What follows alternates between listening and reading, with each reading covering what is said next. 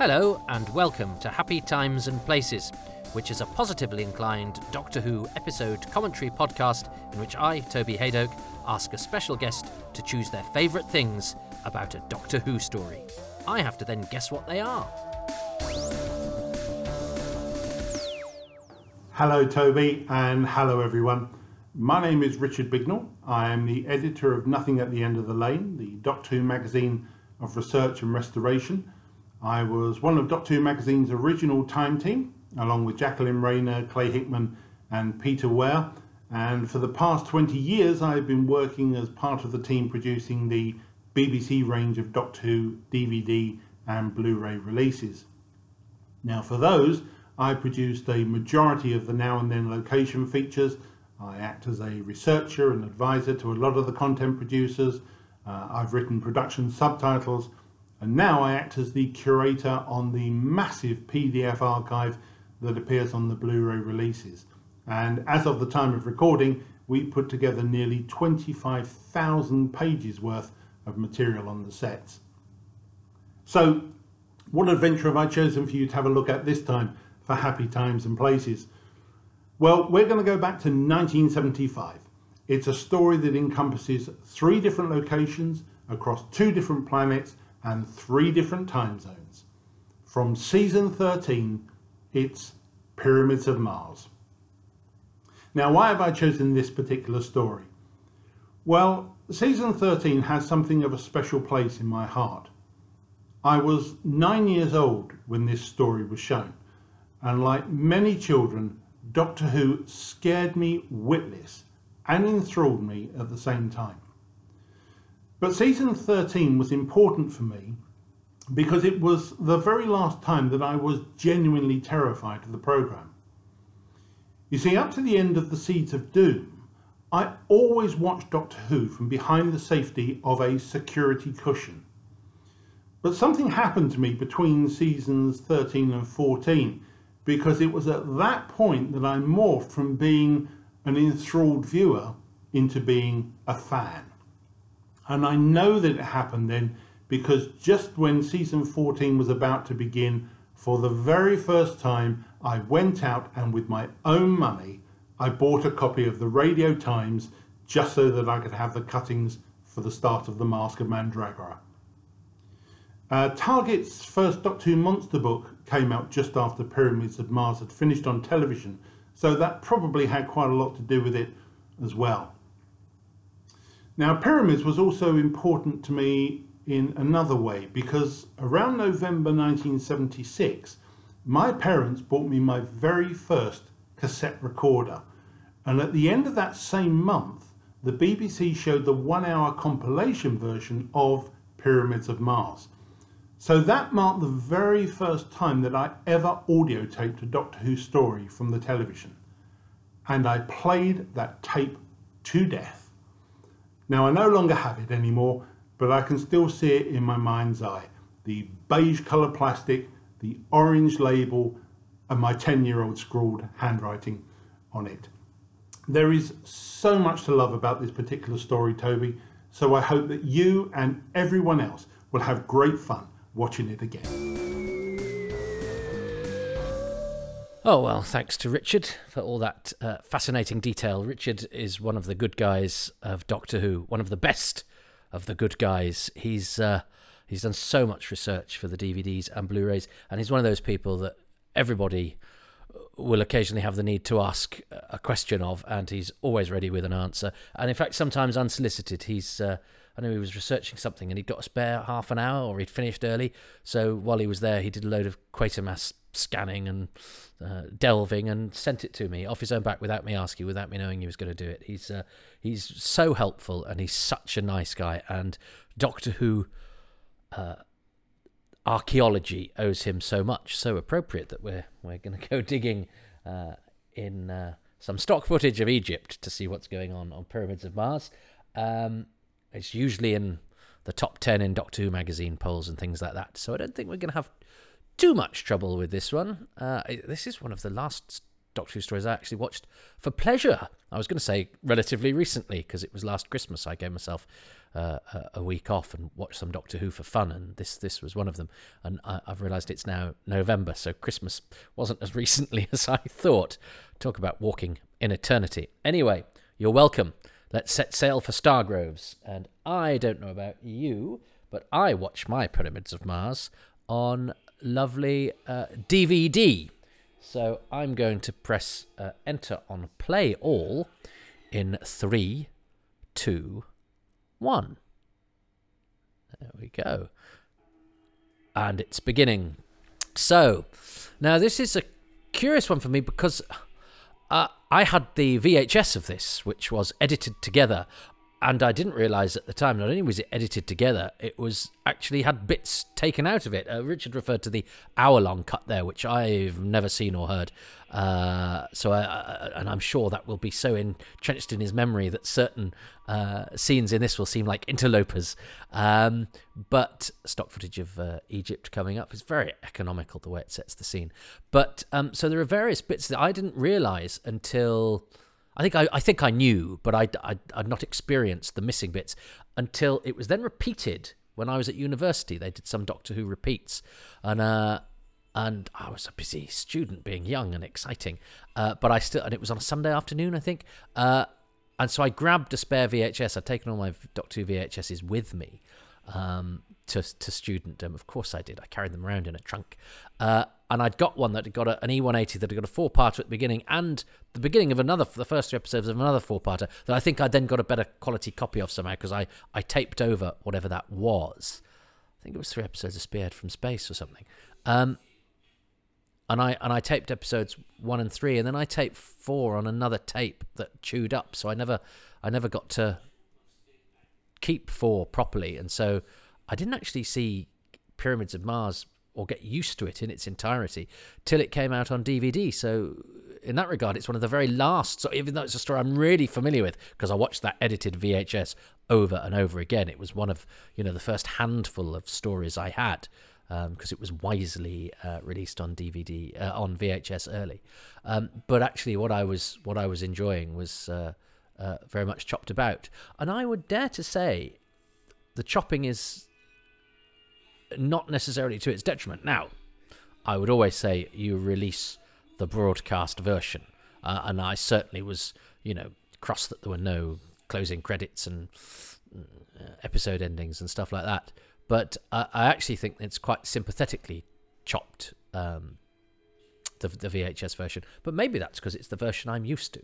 Uh, a lot of our enjoyment of Doctor Who is very subjective and born of circumstance and time and place. Uh, so it's a very economical beginning. We need to suggest a, uh, you know, a dig in Egypt, bit of superstition, bit of danger at the front. You got, um, uh, you know, two speaking actors, Vic Tablian, who's run off as Ahmed. He's done various bits and bobs. Um, uh, still around. In fact, he's the only human. Uh, yeah, he's the only Sutekh and a couple of his mummies are still with us, but uh, the rest of the, the rest of the human cast are gone, sadly. Um, Tom Baker in this see, Tom Baker and Elizabeth Sladen in this story are amazing. I adore this scene, that sort of drawn, solemn countenance that he has. I remember Doctor Who being sort of funny and a bit mad. Uh, and Tom Baker was the doctor I grew up with. I'm too young to remember this when it first went out. And it was only rediscovering him later as a grown up that, uh, you know, that sense of sort of universal melancholy, that sort of maudlin detachment that he has, that isn't boring, it's not dreary, it doesn't bring you down, it, it, it has resonance. Uh, I mean, he's got that wonderful voice, he's got that wonderful frame. But look, he's he's he's dressed as a lunatic, but the costume works. It's not zany, um, but it's it's a bizarre alchemy, isn't it? And look at yes, he he snaps at her, but you you but you th- there's never any sense that these people are squabbling in an annoying fashion. Uh, I mean, even even when they're arguing, I know there are some people that think Sarah says the F word there. No, she doesn't, and they would have cut that out or made her retake it if she had. She just goes, ah, in that way that Elizabeth Sladen does. Um, oh, and this bit's brilliant as well. The materializer. Sutekh, I think, never quite looks as good as that again because because uh, uh, is that projected from film? It just it's just a better the the mask just or whatever it is looks looks looks very good there. Um, in a way that doesn't quite sustain when we see it in the cold light of day. So beautiful close up of her looking terrified. But even though he's sort of testy and grouchy at her, it's as I say, it's not sort of infantile squabbling that passes as characterization. This is a sort of real relationship, and and she reacts to it in that she sort of goes, she, she behaves as if, well, I'm sort of used to this, and this is the price that you pay for, you know. Traveling around with a with an eccentric time lord, and it's sort of water off a duck's back to her. Um, she always just keeps it. There's no glibness here, but it's also not melodrama. It's just a, the actors are keeping our attention. Uh, they're, they're, they're maintaining a, a, charismatic and enjoyable dynamic that is very, very watchable. Um, I, you, I would want to, I would want to travel with these two anywhere and forever. Um, and I think even the scenes where they're just, you know, look at Tom Baker. He looks so great, and there's just there's a slight. He doesn't bite his lip so much, but he sort of does. Metaphorically, if you like, he's uh, you know there's a there's a gritty danger to him as well. This is a terrific shot from Paddy Russell of the of the sarcophagus, and then you oh no, it's the sarcophagus reflected in the mirror that's on the organ that's being played by the Egyptian in a fez. I mean, it's just got all of that sort of glorious um, just a grand guignol. You know, it's it's it's it's a Robert Holmes script, even though it's you know Lewis Greifer was uh, uh, wrote the uh, inspiration for it, and it's credited to Stephen Harris. It's it's there's nothing of Greifer's in it really. Um, uh, and and and you know it, it it's it's it's all sort of literary form. It's it's but you know the characters um, and, and the imagery and the, you know they're they're all bred of adventure serial but he makes them something special and he, you know he he he he he writes these types. They're all sort of types literary types almost pastiche but they're written and they're played absolutely straight. And you can do that. I mean it sounds uh, it sounds like an oxymoron that I, they, you know, are going that they're, they're those pastiche types, but you believe in them. But you, if a certain type of acting and writing does that, and that that does, this is a totally believable world contained within its own, with its own sense of melodrama, um, uh, uh, and the actors are totally committed to it. There's no sense that they're sending it up. And you could easily send up any of these characters. Warlock could be. Um, you, uh, any of them could be slayed with a slight edge of comedy, and it would still work. It would be a sort of knowing, uh, but a, a, a take on the on the genre, and it is knowing, and yet nobody's trying to be funny. Although all of the performances have a certain sort of witty touch to them, but it's they're not winking at us as they do it. It's it's really cleverly judged, and it's a it's it's a style of acting and presentation of character that totally fits with Doctor Who. I think uh, there's so many. Uh, Marie Antoinette lost her head for it. I mean, there's so many little bits of. Uh, uh you, you, know, witty repartee bantering back and forth between uh, between these two, and and then you've got the, the funny little butler character Michael Bilton, who um, always played old men. He's an old time lord in The Deadly Assassin. He was a, he was he's he's he's a, non-speaking part in Quatermass Two. He goes back a long way. Uh, he is also in The Massacre, where he was cast by Paddy Russell, who must have first met him when she was a, a production assistant on uh, or director's assistant on Quatermass 2. She might have met him uh, many times elsewhere, but yeah, so she she'd cast him in her first Doctor Who, and here he is again. Lovely actor. Um, had a had a late flourishing in a Yellow Pages commercial as as uh, uh as an old retainer with a with a lawnmower.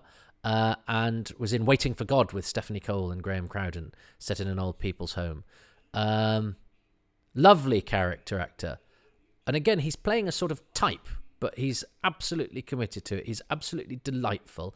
You can tell Tom Baker is enjoying acting with him, which is always wonderful. When when when Tom's sort of going, I'm I'm enjoying this performance, so I'm going to I'm going to give it a little bit of deference. Um, you can also sometimes tell, I think, when he's he's not quite so enamoured of somebody's performance, he's quite dismissive of it. Uh, and this, I mean, every time you think, okay, well, we're just going to have to get it, you know, there's going to be a little bit of scene setting or something, or you know, something happening with the story. Um, and that's good continuity acting of Tom there. Look, and, and then he does that. He does the he does the gets down on his haunches to walk past the windows. It's in lesser hands that would be stupid. It's not. It's delightful. And I, notice his. I, I, was watching an interview with Ken Grieve recently where he talked about, you know, because I think Tom Baker likes to underplay his approach to acting and how good he is. And I think we sometimes just go, oh well, yeah, he was just born to play the Doctor, which he was. Um, but when he jumped out of that window, he just tipped his hat to the inside. Now, at this point, he hasn't done this studio work, but he's studied the script and he knows that they've just had a chat with a funny little butler that's probably going to be played by a character actor that he's going to enjoy. So they jump out the window and he just does a little bit of a touch the hat to go, We've just come outside from talking with somebody, which is a very technically uh, smart piece of acting and the sort of thing you can lose track of if you're not doing, especially as these actors were very much used to, you know, doing stuff in order. Uh, and it's only you know it's only always been the sort of bits of pre-filming uh, that that take things out of order and, and and still very much everything's of the theatrical tradition. So you know he's on it. He's on it.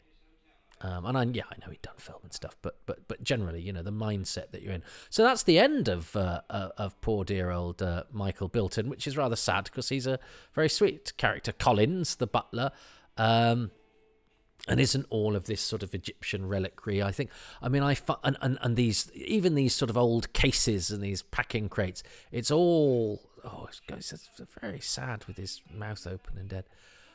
Uh, he's really committed to this, Peter Mayock. Uh, and I love the way uh, Peter Copley sort of goes, yeah, all right, with your incantations.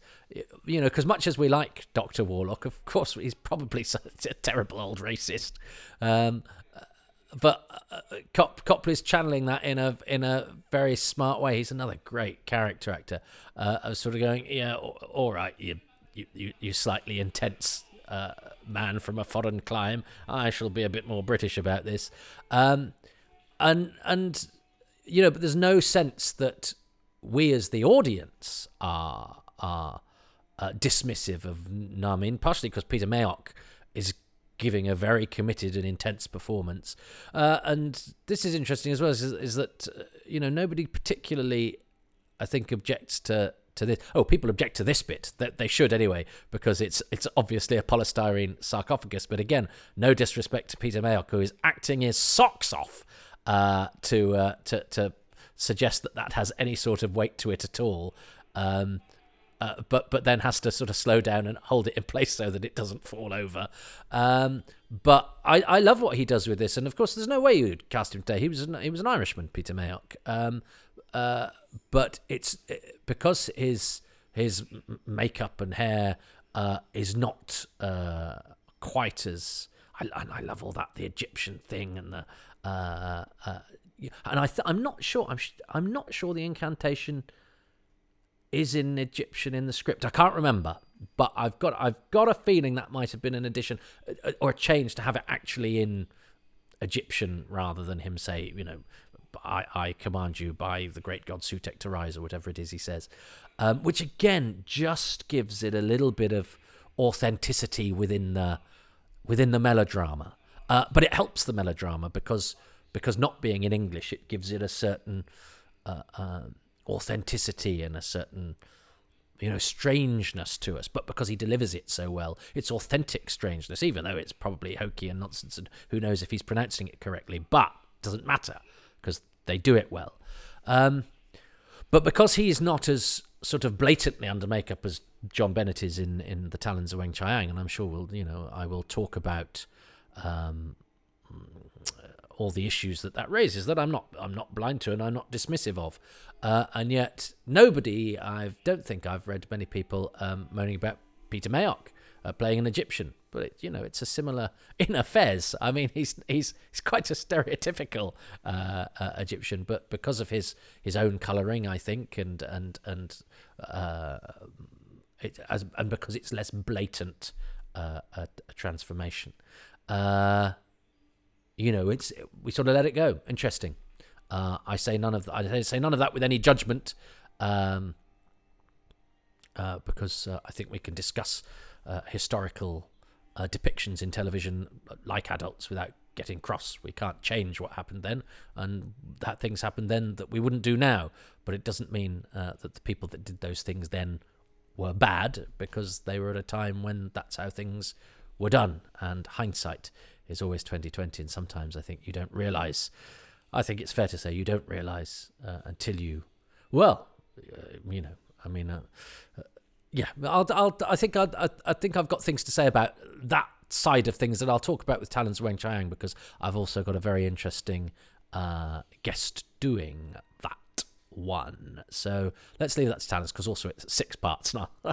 loads to, to, to uh, loads of time to cover. it. I love all of this shot. That shot of the mummy. I think the mummy costumes are great. Just having the the bust. I don't know why it, it makes it seem. Uh, like an alien version of a mummy. Uh, but the, the, the idea of having robotic mummies clambering around the woods, I mean, it's it's it's sounds almost as daft, not quite as daft as Yetis in the Underground, which is another of Doctor Who's great. Uh, moments, but it works because everybody plays it properly. A lot of this stuff was uh, was cut, wasn't it, in the VHS? A lot of this uh, chase. Well, and actually, it it, it it it doesn't need it, you know. And you you wouldn't have you wouldn't have this level of uh, of, of footage of this of this chase today. I think Elizabeth Sladen is beautiful, and I think she looks fantastic in that costume. Um, and it's a nice, reedy little. Uh, it's not a guiro, is it? But it's a something or other, bit of percussion from Dudley Simpson, and yeah, uh, it doesn't lose anything from having this cut, apart from the fact that it's it's really nicely done. It's really beautifully directed, and it's very very tense. Um, and so I perhaps only don't miss it because I was used to it not being there. Uh, lots of blood on uh, Warlock's hand as well. Uh, it's not often you see red blood in uh, in Doctor Who. Uh, um, and so we haven't had actually that much plot at all. But by God, it started as a lick, hasn't it? I mean, the, the, the we've had a great Doctor Bit of oh, they did they did get the uh, they got the apparition in the TARDIS. So you go, oh, something's afoot, and then they land and they're straight into the adventure. Um, it's funny though because I uh, I remember watching this with my oh well we can talk about him in a bit. I'll carry on my thought because I'm told I interrupt myself too often.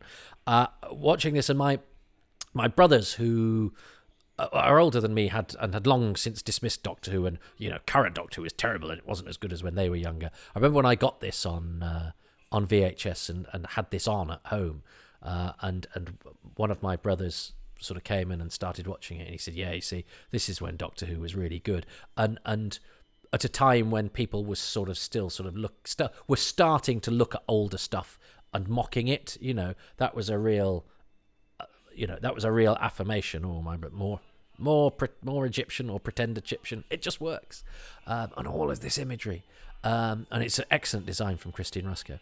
Um, but then, uh, my uh, a few years not not long after that, I had some mates around. We had a party. You know, we had a probably you know what six or seven of my closest friends from fifth form? Yeah fifth form. No it was it was sixth form college sixth form college.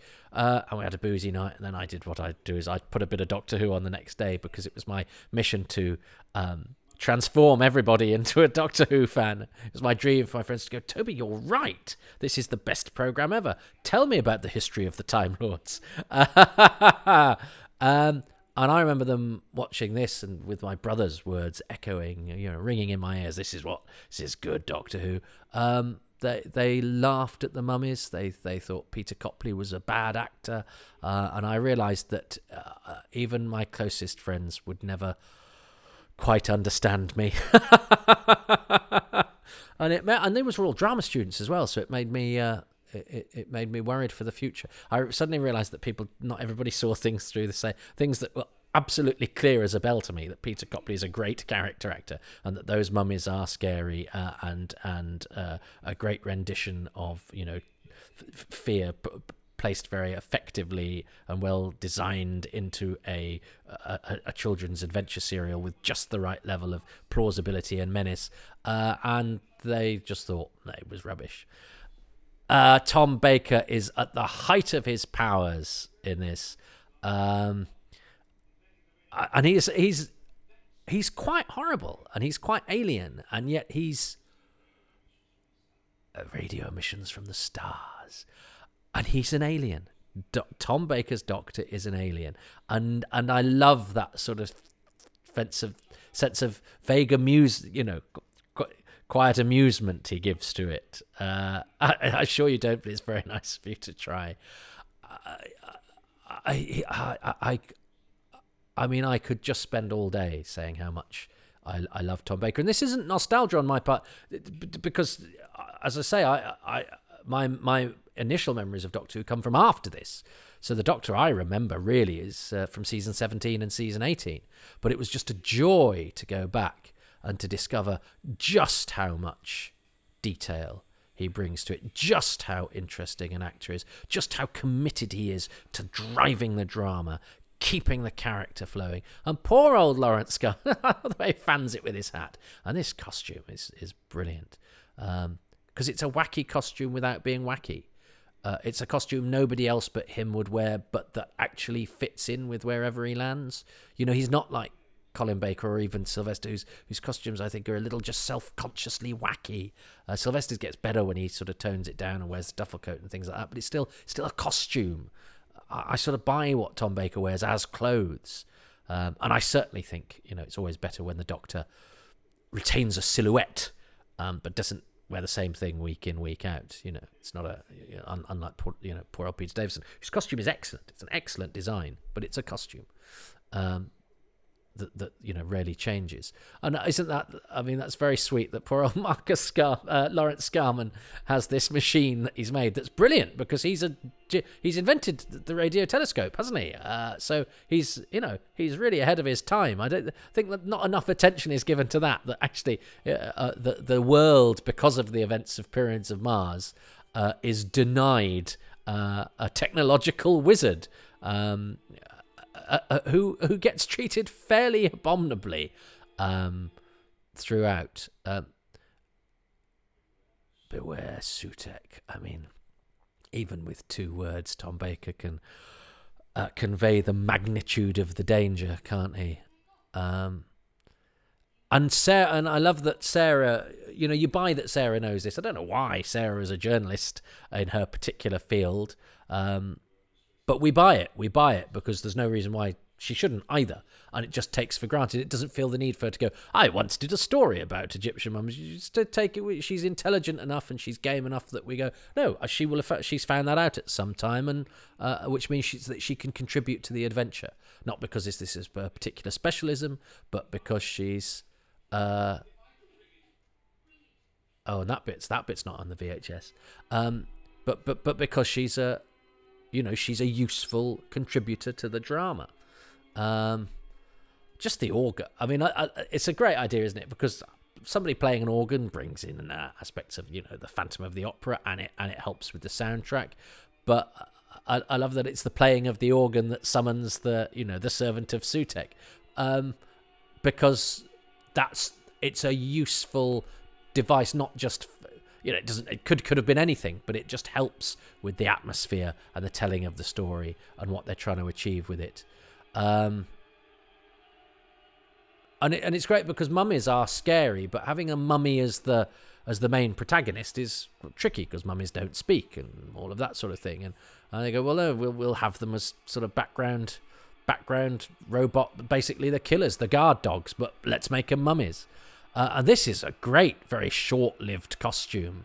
Um, and a reminder when he starts speaking that actually Bernard Archer, to all intents and purposes, you you sort of go that he's he's he must have when he got the script they must have put a little post-it note on the front saying just uh, read beyond episode one because um you t- you're not dead i love i think oh my god the the the the fact that he burns footsteps into the carpet is just everybody at the top of their game going well that's the just this addition of smoke. Smoke is fairly simple but they've gone yeah but actually let's have a bit of smoke but let's have it burn the carpet. Um i mean you see you know you see the footprints in later. I don't know if you i don't know if you c- can really see that he's but you can you can uh, because i believe it whether they did or not. I think they did. Um Yeah, you can see you can see that. But he's yeah, he's burnt holes in the carpet, which means what the hell is he going to do to this guy? And you know, Namin has been the main baddie, and he's it's a really good performance. And you think, well, he's going to be around for a bit. Oh no, then who the hell is this guy? And this is such a good cliffhanger. The burning, the screaming, the line, the cut back to the Doctor and Co. looking. It's horrible and brilliant and terrifying and pitch perfect and done uh, uh, by everybody. Uh, and I was gonna choose as my favourite thing Tom Baker and Elizabeth Sladen's dynamic slash, you know, the maudlin universal doctor, um, which I might have to choose as my as my thing for the whole for the whole thing. We'll see what happens when we get to episode four because I can't not choose that cliffhanger. It's amazing. It's one of the best cliffhangers in the history of the show. I think it's a work of art. I think it's glorious. Well done, Paddy Russell. Oh, she was, boy, she was good. And didn't get on with Tom at all. Uh, and Tom did not get on with her, which uh, is something I'm sure I will rattle on about in subsequent episodes. So, hoping that Richard, a reminder for casual listeners, I have to choose a favorite thing. I have if and if I choose the same thing as my guest, I get a point. Uh, if they choose something I don't choose, they get the point. However, if I choose something now that they choose in a later episode, uh, that's in the bag for me because I'm at such a disadvantage. So I so if I was to choose, say, Tom Baker's hat this episode and Richard chose it for episode three, I'd still get the point for that. Uh, however, of course, by choosing the cliffhanger, uh, uh, that that can only be chosen now. So that's the risk I take because I think, well, it's really good. Uh, where and you know the Tom Baker Elizabeth Sladen dynamic I could pick for any episode, or I could pick for my bonus thing when we do part four, and I have to choose a thing from part four and a bonus thing. So there's a little bit of gamesmanship going on here, but I think that cliffhanger is one of the greatest Doctor Who cliffhangers of all time. And so I'm hoping that Richard has chosen it. Shall we find out, everybody, what Richard Bignell, Doctor Who researcher extraordinaire, has chosen as his favourite thing of part one? of Pyramids of Mars. So that was part one. Now, what did I choose for my favourite thing in this particular episode? Well, I'm actually going to go with an aspect that could quite possibly be overlooked due to the sheer volume of this person's contribution to Doctor Who. So I'm going to choose Dudley Simpson's Dudley Simpson. music for Pyramids of Mars. It is very good. Now, Dudley always said that this was one of his best scores, and I think I'd probably agree with him. What he was able to achieve with just a tiny group of usually five or six musicians was often quite astounding. And that really comes to the fore with this particular story. You get Simpson's wonderful scene setting Egyptian music, along with some beautiful themes accompanying various characters throughout the story, that are often quite surprisingly subtle in places where you might conventionally expect the opposite. And Dudley could be really subtle with his music. We're on a couple of years, and the very first episode of Image of the Fendahl, for instance, only has 18 seconds worth of music. Dudley lets the stillness and the quietness of the wood and the priory ramp up the unease and the tension. In Pyramids, the later pursuit of Ernie Clements, which you might expect to be accompanied by some sort of frantic chase music, is actually scored with anything but. But then there's also that superbly mad and discordant organ music that Namin plays in the Priory. And I love the fact that as the cover of the sarcophagus melts away to reveal the vortex behind, we still hear the music magically playing as he rises up and walks away from the organ. Oh, yeah, not just a good choice, but a good explanation and a few facts in there as well. 18 seconds music in Image of the Fendahl. That's uh, something to watch out for. Uh, and there's barely any in episode one of Death to the Daleks either, is there? Um, and yes, indeed, a small, you know, a small number of musicians. I always thought that the music playing was because it was a sign that the, the, the thing was coming through when the organ started playing itself. But maybe I just made that up in my head. Uh, I like I like my suggestion. I also like the suggestion that it's the incidental music picking up from where Namin left off. You can choose either of those things. Either work, uh, and and the music helps. Uh, but I what didn't what uh, Richard didn't mention that that I did during that was that that rattlesnake uh, music during the chase, that very bare minimalist uh, stuff, which is which is really really effective. Um, yeah, Dudley Simpson, good choice, but I I couldn't not mention that cliffhanger. I couldn't not mention that cliffhanger. Um, well, look, uh, thanks to Richard, so he's one up on me, uh, and it means I. Because some of you might have been thinking, well, hang on, Toby, if you choose something for episode one and he chooses it for episode three, you get the point. How's that? Well, because also it means I now can't choose Dudley Simpson uh, because it's been taken. So that's why. I mean, right to the ombudsman if you if you don't like the point system. Um, thanks to Richard. Do check out his work. Um, he does the now and then documentaries. His Doctor Location book is absolutely fantastic. But just uh, if you see him online anywhere, follow him on Nothing at the End of the Lane. Just just tip your hat to him, give him a thanks, because honestly, the the the the scholastic world of Doctor Who uh, would uh, would be n- not quite so learned uh, without uh, his distinguished and fastidious research. And he's not one to blow his own trumpet, or indeed play his own organ. Um, that sentence that sentence went to a place I'm not quite sure it could have done. Oh dear. Well, uh, I bring Toby's gift. I think Toby's gift of double entendre to all humanity. Uh, not quite the same as the ending to episode one of Pyramids of Mars, but my own version. Thanks so much for listening. God, I love this story. Uh, see you, speak to you for part two. But until then, ta ta. Thank you so much for listening Happy Times and Places, which is presented by me, Toby Hadoke, and my special guest, Richard Bignell, who can be found on Twitter at Nothing Lane, capital N, capital L, at Nothing Lane. It's Richard Bignell.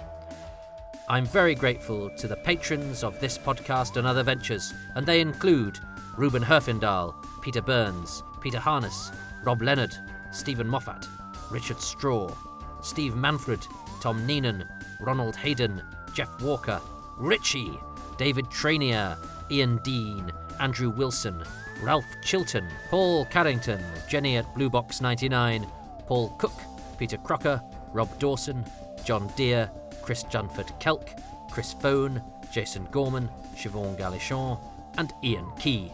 The music is by Dave Gates and the artwork by Dylan Patterson.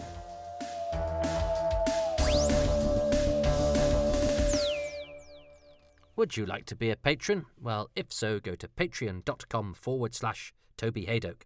Or, or buy that for someone for Christmas. That's only just occurred to me. I'm recording this uh, in the week of Doctor Who's birthday, the week of the 23rd of November.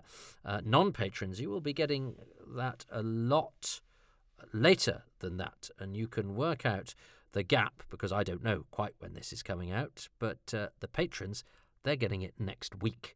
So, uh, however far ahead of the week after the week of Doctor Who's birthday you hear this, that's how far behind you are the patrons who get stuff much, much earlier. But they also get uh, bonus material, some interviews with actors featured in the stories I've been commentating upon, uh, and some random behind the scenes stuff from maybe some of the things I've done on DVD, documentaries, and things over the years. I've got an archive full of stuff, uh, some of which uh, I've been going through and is quite interesting. So I pop that on the Patreon stuff as well, as well as a bonus podcast called Far Too Much Information that is only uh, for patrons. So uh, you can go along to there for £3 a month. That's the lowest tier, and it's fairly egalitarian. Most stuff is available at the lowest tier, uh, and you get a 10% discount off even the lowest tier if you sign up for a year in advance. You may not want to do that, uh, but you may still think that I need some form of sustenance in return for my uh, vocal labours. So you can go to ko-fi.com forward slash Toby Hadoke and throw some silver into my coffers whenever you are so uh, able or inclined. But it may be uh, that you can do neither of those things, and that's absolutely fine. Uh, but uh, I'll tell you what's free and costs you nothing. And I'm grateful to you listening, by the way. But what's free is uh, to go to iTunes or wherever you get your podcasts and to give these ventures five stars in the ratings and perhaps a few lines of review so that casual punters can read, hopefully, your glowing words and go, I shall give that a try because there's a lot of Doctor Who uh, podcasts out there. And so anything that helps my algorithms stand out from those of other people just uh, gives this a little boost and means that uh, the labours aren't wasted. Thank you ever so much. I'm on Twitter at Toby Hadoke. These have their own Twitter feed at Hadoke Podcasts, and I do a live comedy show in Manchester at 8 pm every Tuesday at XS Malarkey Comedy Club, which I have run and emceed for the past 24 years. There is an internet version of the show that we started up during lockdown, and we're continuing with that on a monthly basis, 8 pm at twitch.tv forward slash excess malarkey, a live comedy show from the comedians' living rooms all over the world. We've had uh, comics from the States, from Australia, from New Zealand, uh, and even from Wigan. Uh, so uh, check that out. And uh, that's at, as I say, 8 pm on the first Sunday of every month. However, there is an archive and selected clips and best bits up there right now if, uh, if you want to go and check that out and see what is available. And I'd love to very much see you at one of the live shows one of these days. Thanks. Thanks again.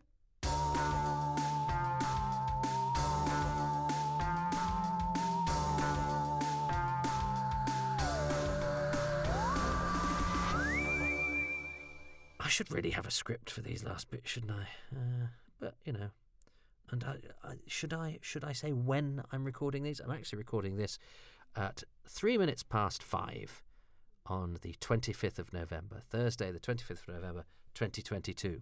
So who knows when you're listening to this? Because like the sig- the radio signal from Mars, there's a bit of a delay. But please, don't send me down a kaleidoscopic sparkly sarcophagus to my doom. All right.